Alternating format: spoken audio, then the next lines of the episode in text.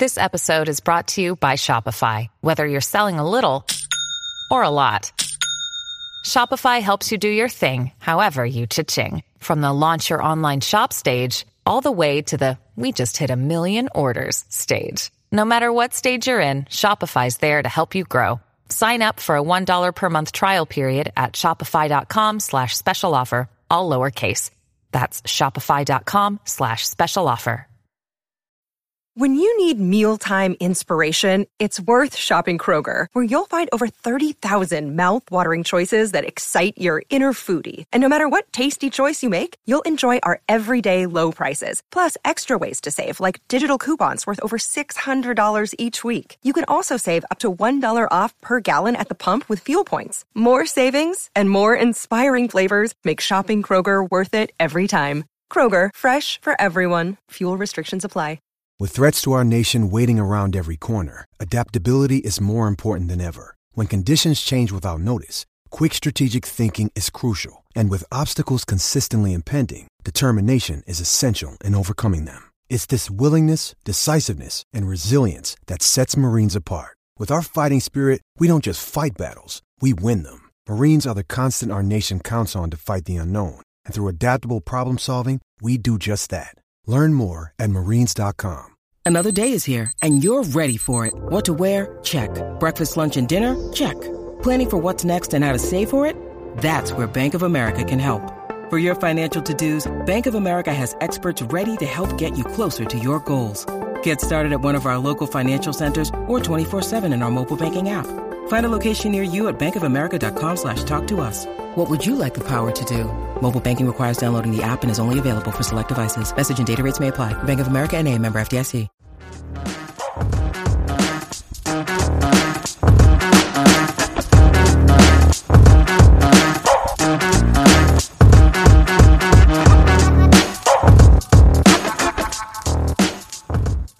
Hey everyone, welcome back to Across the Romaverse. It's episode 82. Uh, Roma extending their unbeaten run now to 10 matches after the international break. We're back after a week off as well. We took the week off with Roma as uh, it was international duty time. We don't want to talk about Italy, at least I don't, after what transpired last week. I'm sure these guys don't either. So we'll get right into Roma. But uh, Jim, congratulations on the new job. You started yesterday. So how you doing today? I'm I'm surviving. You know, new jobs are always learning the ropes at the beginning, so uh, can't complain too much. And uh, but I'm excited to be talking with about Rome with you guys again. Yeah, Brandon's back. He missed out on the Derby fun, unfortunately for him. He gets to come back for a victory, not the most uh, exciting one like the Derby, but hey, it's a, it's a win, right, Brandon? Yeah, um, I feel like with the international break included, I haven't been on after a win in God knows how long. So it's nice to finally be able to talk about it with you guys. yeah, for sure. Uh, one nothing Roma win uh, at the Marassi against Sampdoria. Never an easy place to play. You know, Roma's had some some gutty wins there. I remember one a, a few years back with De Rossi, pretty much like you know hitting the ball in with his pelvic area to to, to score a goal to win a match. So it's never easy to play there. Usually rains. For once, it didn't really come pouring down in buckets like it does a lot of the time. But Roma, 27th minute goal from Henrikh Mkhitaryan. It was a nice play. Pellegrini played Zalewski with a nice ball out to the left wing. He crossed it low placed pretty well. I mean, it was out of the reach of Audero, the keeper. It was played in for Tammy, went off the defender, and then fell right to Mkhitaryan, who tapped it home. It was an easy goal for Mkhitaryan, so to speak, but it turned out to be a huge goal for Roma because it's three more points, which pull them within five of Juventus after Juve lost the Derby d'Italia later in the day to Inter. So let's get right into it, guys. Um, bunch of listener questions today. The first one comes from Twitter from AS Roma SoCal, and he said, until this past month and a half, uh, Roma had no style of play. We were very inconsistent, and players were uncomfortable. What has changed of late? We're still we're starting to see a solid defensive side that builds from the back uh, with an identity to build on. So I'm I mean things are certainly changing. I believe someone actually responded to him, so I want to read the response quickly before I get to to you your take on this one. But certainly it seems like the identity is starting to come about. So Sufyan, who's a frequent questioner, uh, actually you know said that this has always been the style of play, it just wasn't executed very well. And he gets into it. He said Roma changes how they play from game to game, keeping some of the same aspects through all games. For example, defending pretty deep whenever the opposition has the ball. Uh, very rarely do we keep a high line unless it's like a Salernitana. Uh, even how we defend can change from game to game. Sometimes Roma press high, like against Samp. That Tammy chance was created that way. Uh, sometimes Roma will only press when the team passes the halfway line, and he's even seen Roma press only whenever the opposition is on the flank. So Mourinho will have this identity, but vary it. And even in attack, he said sometimes Roma press high and try to punish mistakes, and sometimes Roma plays with the ball. Sometimes we counter from deep. And uh, overall, he thinks Roma mainly plays on the counter and uses their press to find opportunities to do so. And this is the tactical flexibility of Mourinho with his same principles as stay in. But uh, if he says he's sure if you'd asked him what is your style play, He'd say whatever is needed to win the match. And I think we're starting to see that with Roma. So what do you guys think about that? This identity that's building, but maybe the flexibility within the identity that Sufyan points out. Yeah, I would definitely agree with a lot of what was just said. There was there was definitely a lot to say right there, but I would agree with most of it.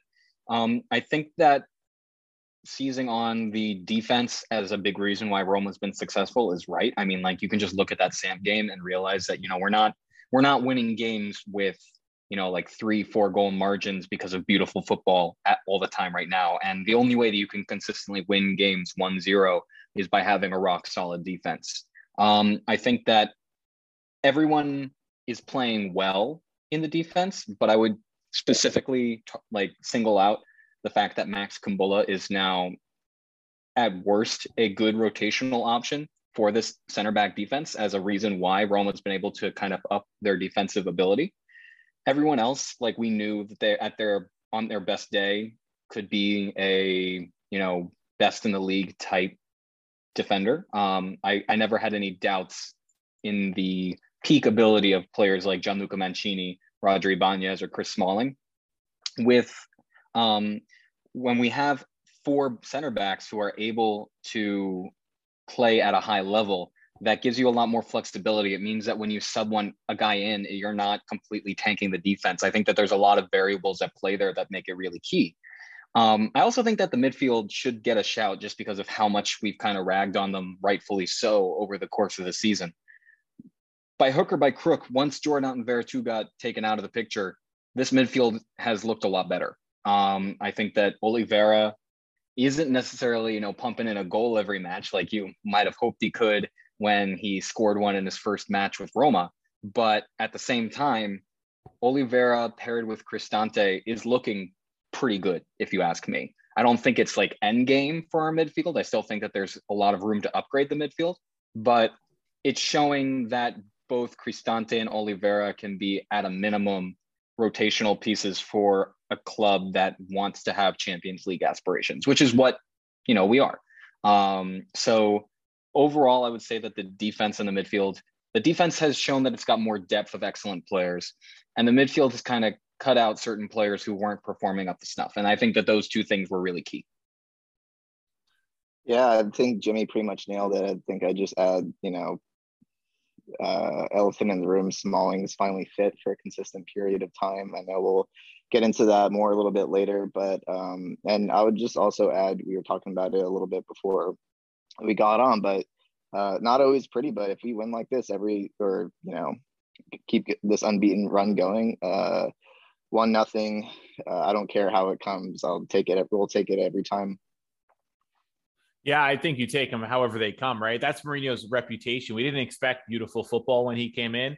He's getting results. And one of our other questions um, on the message board, Kastuba Harry Haran, who, who was often interacting with us, asked about the recent solidity in the back.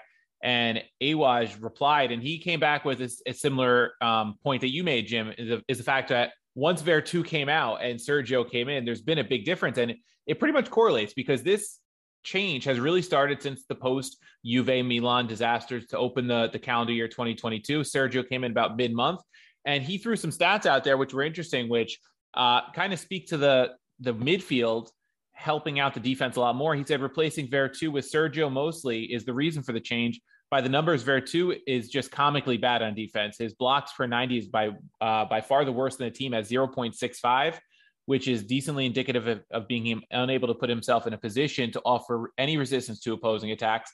And when you contrast that with Sergio, he blocks 2.22 shots uh, or passes or shots um, per match. And also, if you look at their pressures in the middle third of the pitch, Sergio is pressuring the ball 15.6 times per 90 in the middle third of the pitch, where Veretout was only pressuring it less than half of that, 6.99. So I think the Sergio uh, addition has been big. I think he's Jimmy made a good point where he's a good rotational piece. If you want to be a Champions League caliber team, maybe he's not your best midfielder, but he's doing the dirty work that Mourinho needs his midfield to do in order to to get the results. And it makes the defense look so much better. And it makes Rui Patricio look so much better too, because he now leads Serie A with clean sheets. It's either 12 or 13. He's one more ahead of, I think, Szczesny and another keeper um, with 12 or 13 clean sheets. I mean, I remember at the beginning of the season, some people said, oh, you know, he's going to be Pau Lopez 2.0, which Greg 22 pointed out on the message boards when uh, Harry Hiran asked about has how much of a surprise has Rui been. So I'll start and you guys could chime in. I, I mean, I thought Rui would be a solid veteran a presence, but to me, he's been better than expected because he has not had, in my mind, that I can remember really any major blunders.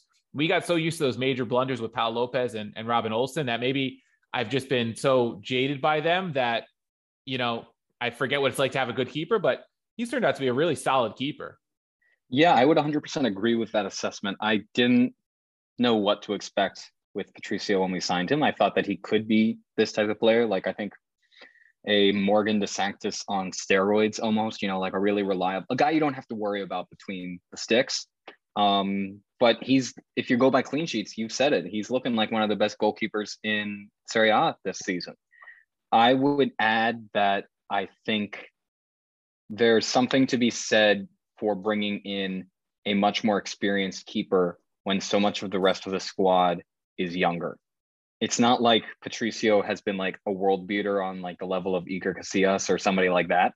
But at the same time, he's been around the block. He's played for his national team for over a decade. He's somebody you can trust. And at the end of the day, having that when you're playing, you know, a 21 year old center back like Kumbulla, or, you know, even a 24 year old center back or a 22 year old left winger or however when you have younger players it's important to have at least one or two older players who can really keep the mentality up and make sure that you know it's not too fragile. And i think that in different ways Mkhitaryan and Patricio are both exhibiting the importance of having that experience even in a young side like Roma. Yeah, yeah. go ahead Brandon. No I was gonna say you know you guys pretty much nailed it. I'll just throw in there. Um, he's currently tied with Handanovic for 13 uh, clean sheets at the top of the league. If you had told me that at the beginning, I probably would have thought that, um, well, A, would have bit your hand or eaten off your hand and ran with it. But I also would have suspected that we would have been a little higher in the table because, you know, normally these sides that are at the top of the clean sheet list are in those one, two, three, four spots pretty consistently. So, you know, it's a little bummer we're not there, but We, we lost you there, Brandon. A huge. Oh. Uh, Rui's been a huge, uh, huge piece of that. So, you know, hopefully, it's a pipe dream that we'll be able to catch Juve, but hopefully we uh we make it a little interesting towards the end of the season. Yeah, I mean, I mean, ha- at more than half of those, I think probably have come since January, or, or, just about half. So it certainly speaks to how Roma's been in this great run of form: six wins, four draws in their last ten matches, unbeaten since that that Juve debacle. I believe Juve was the the second match of the two yet open the year. So since the end of January, really unbeaten in the league, one loss overall to Inter in the Coppa Italia. Very good stuff. I know you had mentioned Smalling, so I'll let you get into Smalling because Mike Kovac asked why are Roma so much better with Smalling is fit, Brandon. That's a great question. You know, obviously you have the on-field product, which speaks for itself. Uh, can't really find a more dominant center back in the league when when he's on his game. But also um, the intangibles aspect is huge too. When you have a rock in the back like Chris Smalling, um, you know you're you're more willing to uh, make that risky tackle attempt, knowing Chris is behind you to clean it up um, should you mess up, and that, you know that gives you more confidence. So with young players like Kumbulla, Ibanez, and Mancini having that that leadership presence, which uh, Jimmy hinted at with with Rui being there, um, you know, that's that's right there with Smalling as well. So I think all of it plays a role, but I think that that mental side of it's pretty understated as well. Yeah, for sure. He definitely solidifies the back line, gives a little more security to players like Ibanez, who can be quite out of position at times. So um, Sufyan asked a question too, in addition to weighing in on the other one. He said stats show that Roma gets more points when they have less of the ball. Why is that? I'm. Go ahead, Jim. If I can take a stab at it, I would assume that that's because Mourinho's tactics recently have basically been telling opposing sides, "Give us your best shot on offense. We'll probably be able to absorb it because our defense is that good right now." And then the moment that we get a counter, like a lot of like we're playing a lot more counter-attacking football than I've seen, or we're playing it with more urgency than I've seen from Roma in a while, which is a nice change of pace.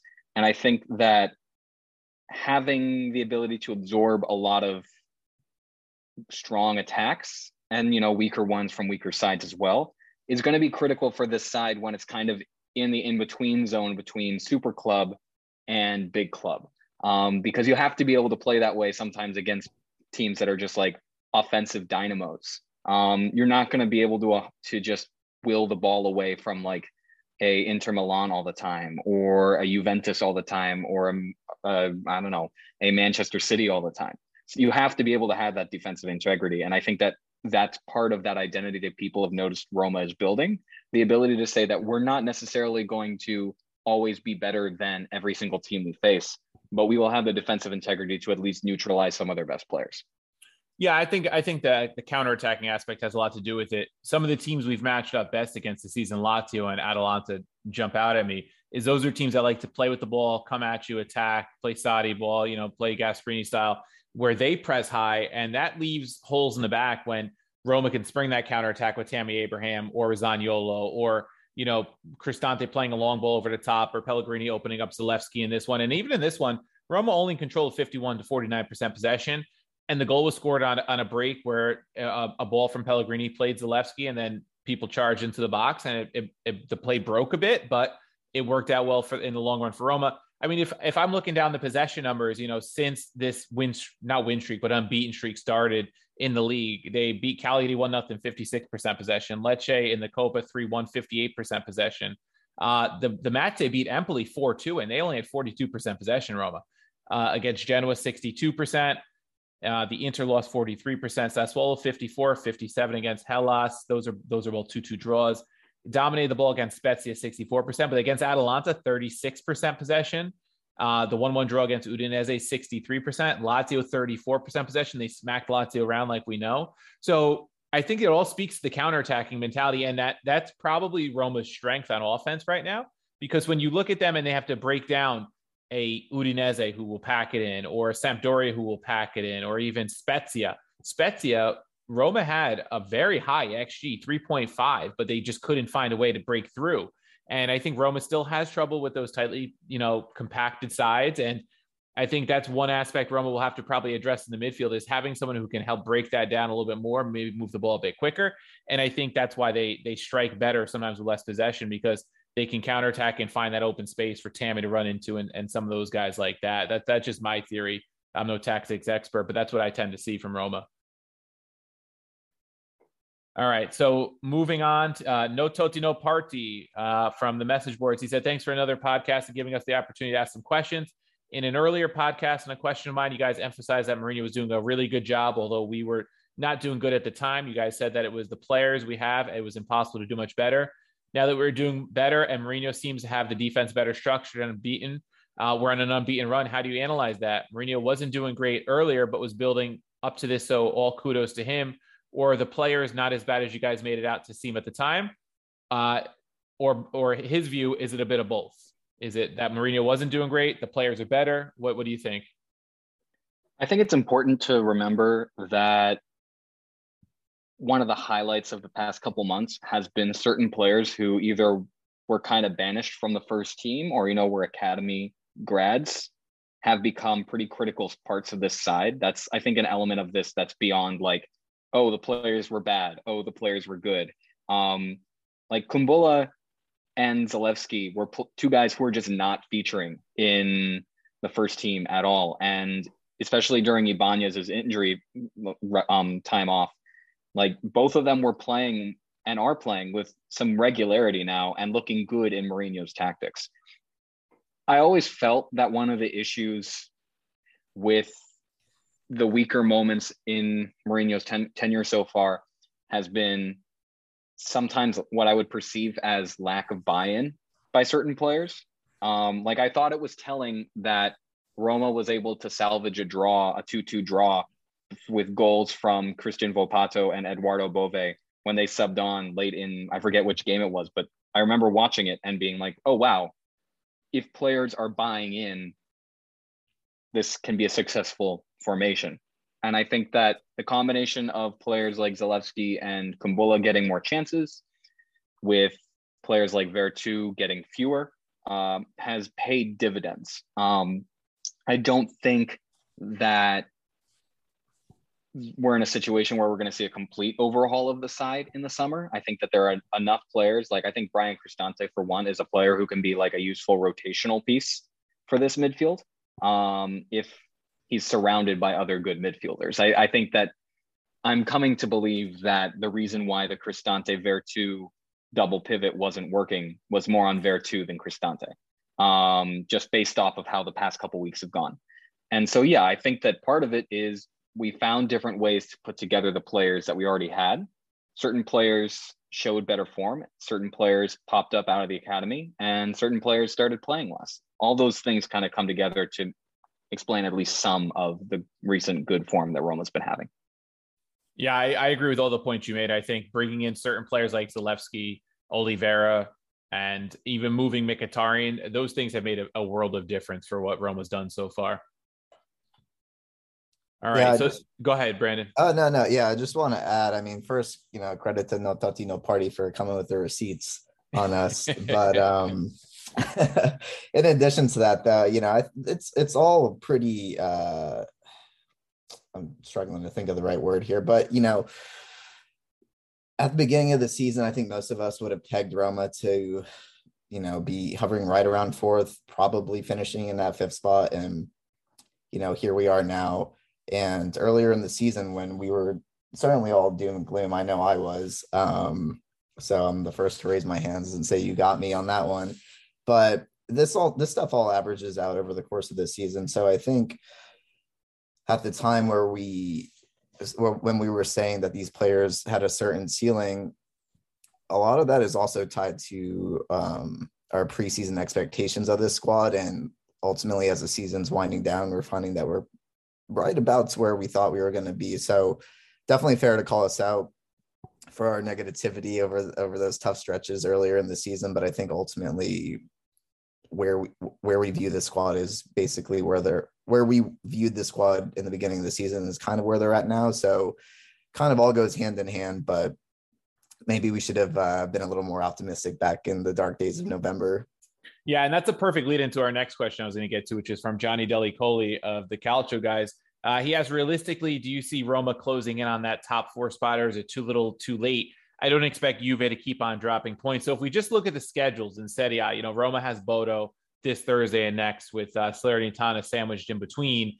And then after that, depending on if they advance, we might have a couple more, you know, conference league matches mixed in. But so it goes Salernitana Sunday, the Easter Monday at Napoli. The following weekend, uh, I believe it's a Saturday match or Sunday match is against Inter. Then it's home for Bologna at Fiorentina, home for Venezia at Torino. So that's Roma's seven match stretch to try to make up five points, and actually really six when you think about it, because Juve has the tiebreak for because of the head to head. Juve goes to Cagliari at home for Bologna, at Sassuolo, home for Venezia, at Genoa, home for Lazio and at Fiorentina. And then they, they also have the Coppa Italia semifinal against Fiorentina in a couple weeks. So just looking at the schedules, I, think you'd have to think Roma has a bit of the tougher schedule considering they have two Scudetto contenders left in back to back weeks on the road.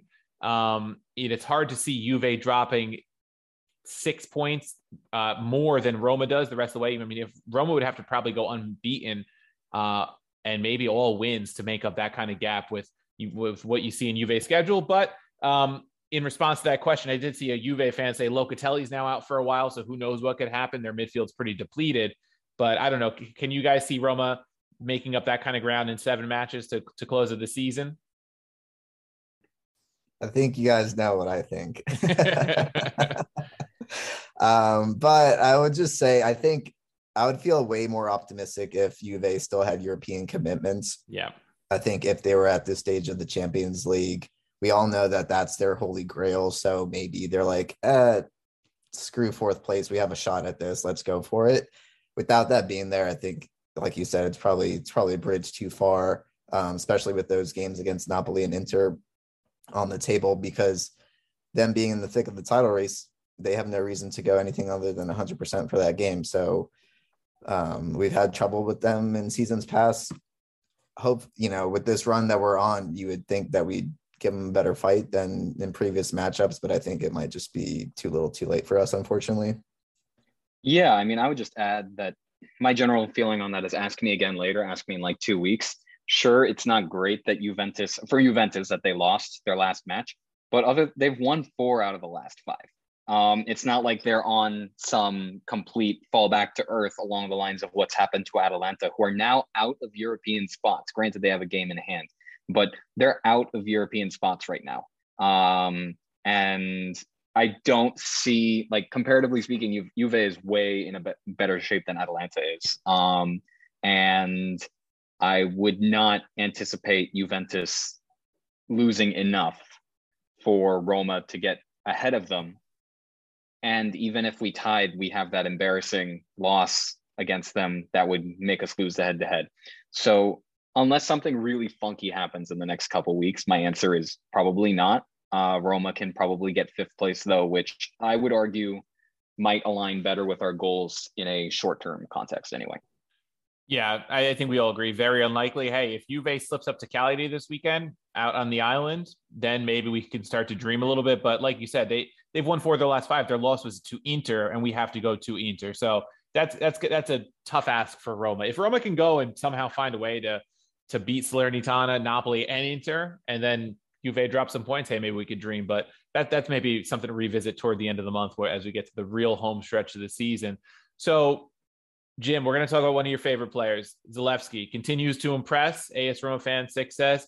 How do you anticipate they'll use him when Spinazzola comes back and is healthy? Any chance he could be moved to the right side and get some playing time as a right wing back, or do you see him as a forward playing in front of Spinazzola? And I guess that would be in more of the four-two-three-one setup if uh, he's playing more wide forward.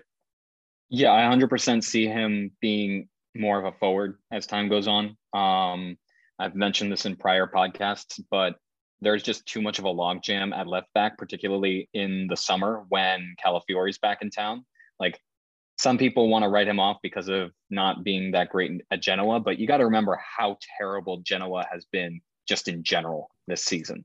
Um, I saw a stat on Twitter about you know like expected points versus actual points. Um, I think Steve, you were the one who yep. posted that. Genoa by far had the worst of any club, like the decline from expected to actual. And in a situation like that, when a legacy club like Genoa is very likely to face the drop, uh, they're just not going to give a guy like Calafiori the minutes he needs. So I'm I'm definitely not giving up the ghost on him yet. And if you look at it that way, then even if you include Zalewski as a left wing back, that means you've got Spinazzola coming back from injury. You've got Viña, who you only bought a season ago. And you've got two young, impressive guys in Calafiori and Zalewski, who should all be fighting for minutes at left wing back. If you're Mourinho, that's just you're going to kill one or one of those careers most likely by keeping them all at the left wing back position at the club right now. So I would say make him more of a left winger. Depending on what we do with Shomurodov, maybe throw him into that Shomurodov type role because he's also played in the middle before, um, kind of behind the striker. So I think that if you do it that way, uh, Zalewski can still kind of do a lot of the work that's expected of him in the left wing back role right now. And I mean, you got to remember that one of the huge parts of one of the huge things that Mourinho wants from players, even forwards, is to be able to track back. And he he's showing that more than basically any other like young player that we've had outside of like Zaniolo tracks back. But Zalewski tracks back more than Kluivert did. He tracks back more than Under did. Like he's showing the ability to work even though he's playing as left wing back, he's showing an ability to work as a forward in Mourinho's system right now. And I think that as we get back to probably what is Mourinho's more ideal um, formation, that we'll probably see him playing as a left winger in the future. Yeah. So speaking of a player that is on the, you know, the rise for Roma, Zalewski looking really good. Brandon, I'm gonna go to you for one of your favorite players. Actually, it's actually Bren's probably favorite favorite player. He might maybe it's surpassed Pau Lopez. But will Eldor get more playing time anytime this year, or perhaps next season if Zaniolo leaves? That's from Francesco 10. We need to bring back uh, Bren versus Bran, and it just needs to be a whole article of how much we love Eldor and how much of talk about how great of a purchase it was and all that good stuff. But, and you know, to get to the question, I would be kind of surprised if Eldor is on the squad uh, next year, namely because um, I'm pretty sure it was when he was on national team duty, but he basically gave an interview where he was like, I'm getting the hell out of here if I don't get more playing time. Yeah. So, um, and with another summer working with Pinto and all that good stuff, where Mourinho is really going to zero in on the guys that he wants, probably bring in some more offensive pieces. I know uh, John uh, Guedes from um, Valencia has been rumored. So the competition is only going to increase. And if he's on the periphery now, I don't really see how he's going to break into the side next season. So I think probably best for all all parties involved to maybe just take the L on this one and move on. Yeah, I saw that comment. He definitely is not happy. And you know what? I, I, don't blame him for not being happy not playing, but he probably fits better at a club like Genoa where he was, or maybe a mid-table team than than where he is now Roma. I, I don't see we all questioned the purchase when it happened, and and I think that's coming to fruition now. I know Bren was not happy. I saw some some tweets about it uh, from the the site account this week. So maybe one day you guys can can sound off on that. Um, so you know, coming up next is Bodo Glimt uh, team we had never heard of, probably before, I don't know, end of August, early September. And we know them pretty well now because they, they beat the crap out of Roma up in Norway. And now, lo and behold, Roma draws them again in the quarterfinals. And they're they're coming up in two days. If you listen to this before Thursday, maybe you listen to it after. And then they'll be coming up again on the following Thursday in the second leg.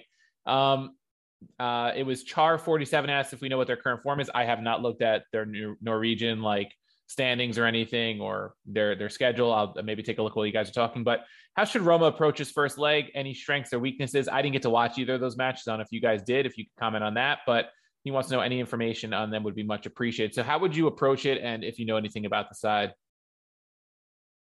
I would probably just say that regardless of how Mourinho tries to approach it, there's going to be a whole lot of anger and like annoyance at Bodo for both of these legs. Like there's nothing that could happen in the first leg that would change Roma's attitude towards Bodo in the second.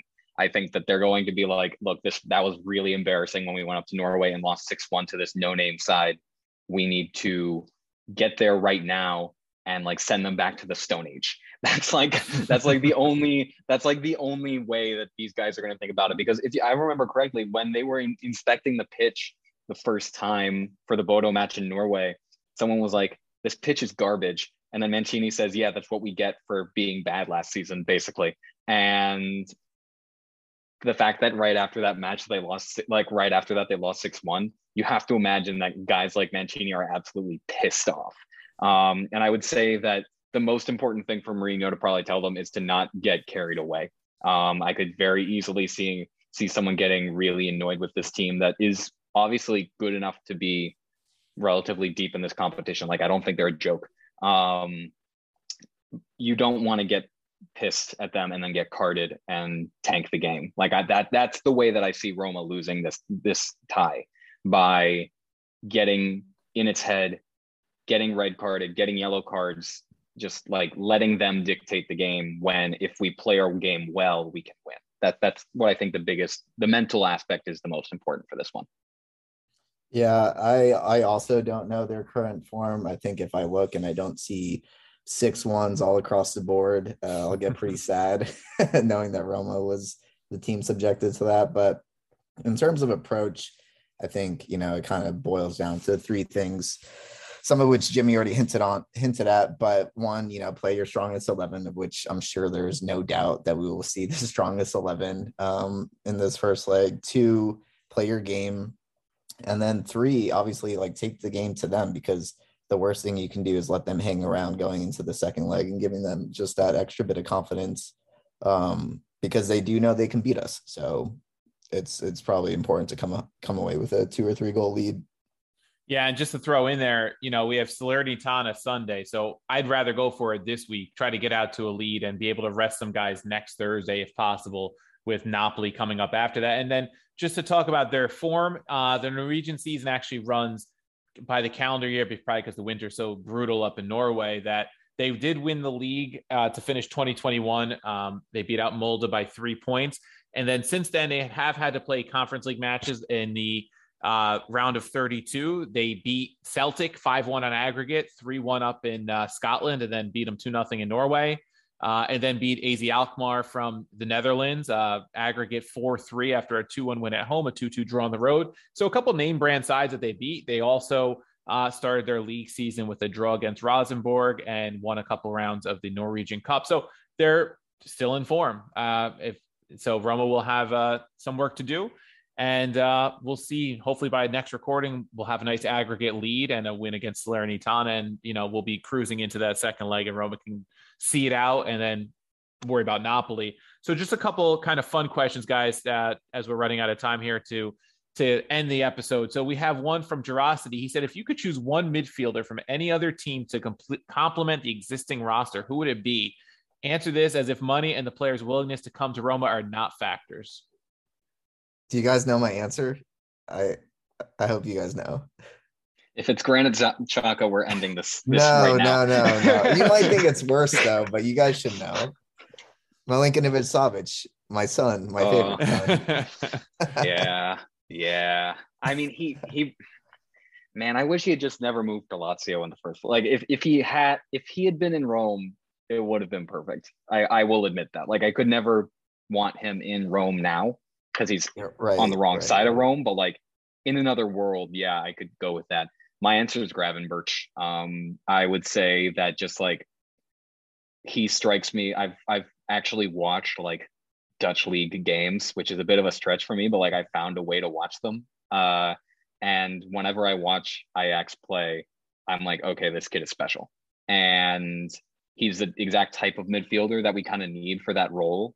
And I think that he would also allow, like, bringing him in would allow for players like Cristante or Mkhitaryan to slot into that other midfield role and then Murad up the front more. Which I mean, I don't. I feel like I say this every month or two. Cristante was brought in and was like a guy who was scoring 10 goals for Atalanta. And it really bugs me that we that basically due to necessity, we've often played him in a more holding midfielder role. And if we get somebody who's actually like that good as a holding midfielder, maybe we can see the Bryan Cristante who was so good at Atalanta again. Um, not that I don't think he's been I don't think he's been bad at Roma, but I think he could be better in a different role. Yeah, I mean, could I say Daniele De Rossi? Uh, no, but it definitely sir somebody who can win the ball. I think Anguissa would have been a great signing. Now that I see him at Napoli, I think he's had a, a really solid season for them uh, as a guy who can win the ball back and free up a Cristante.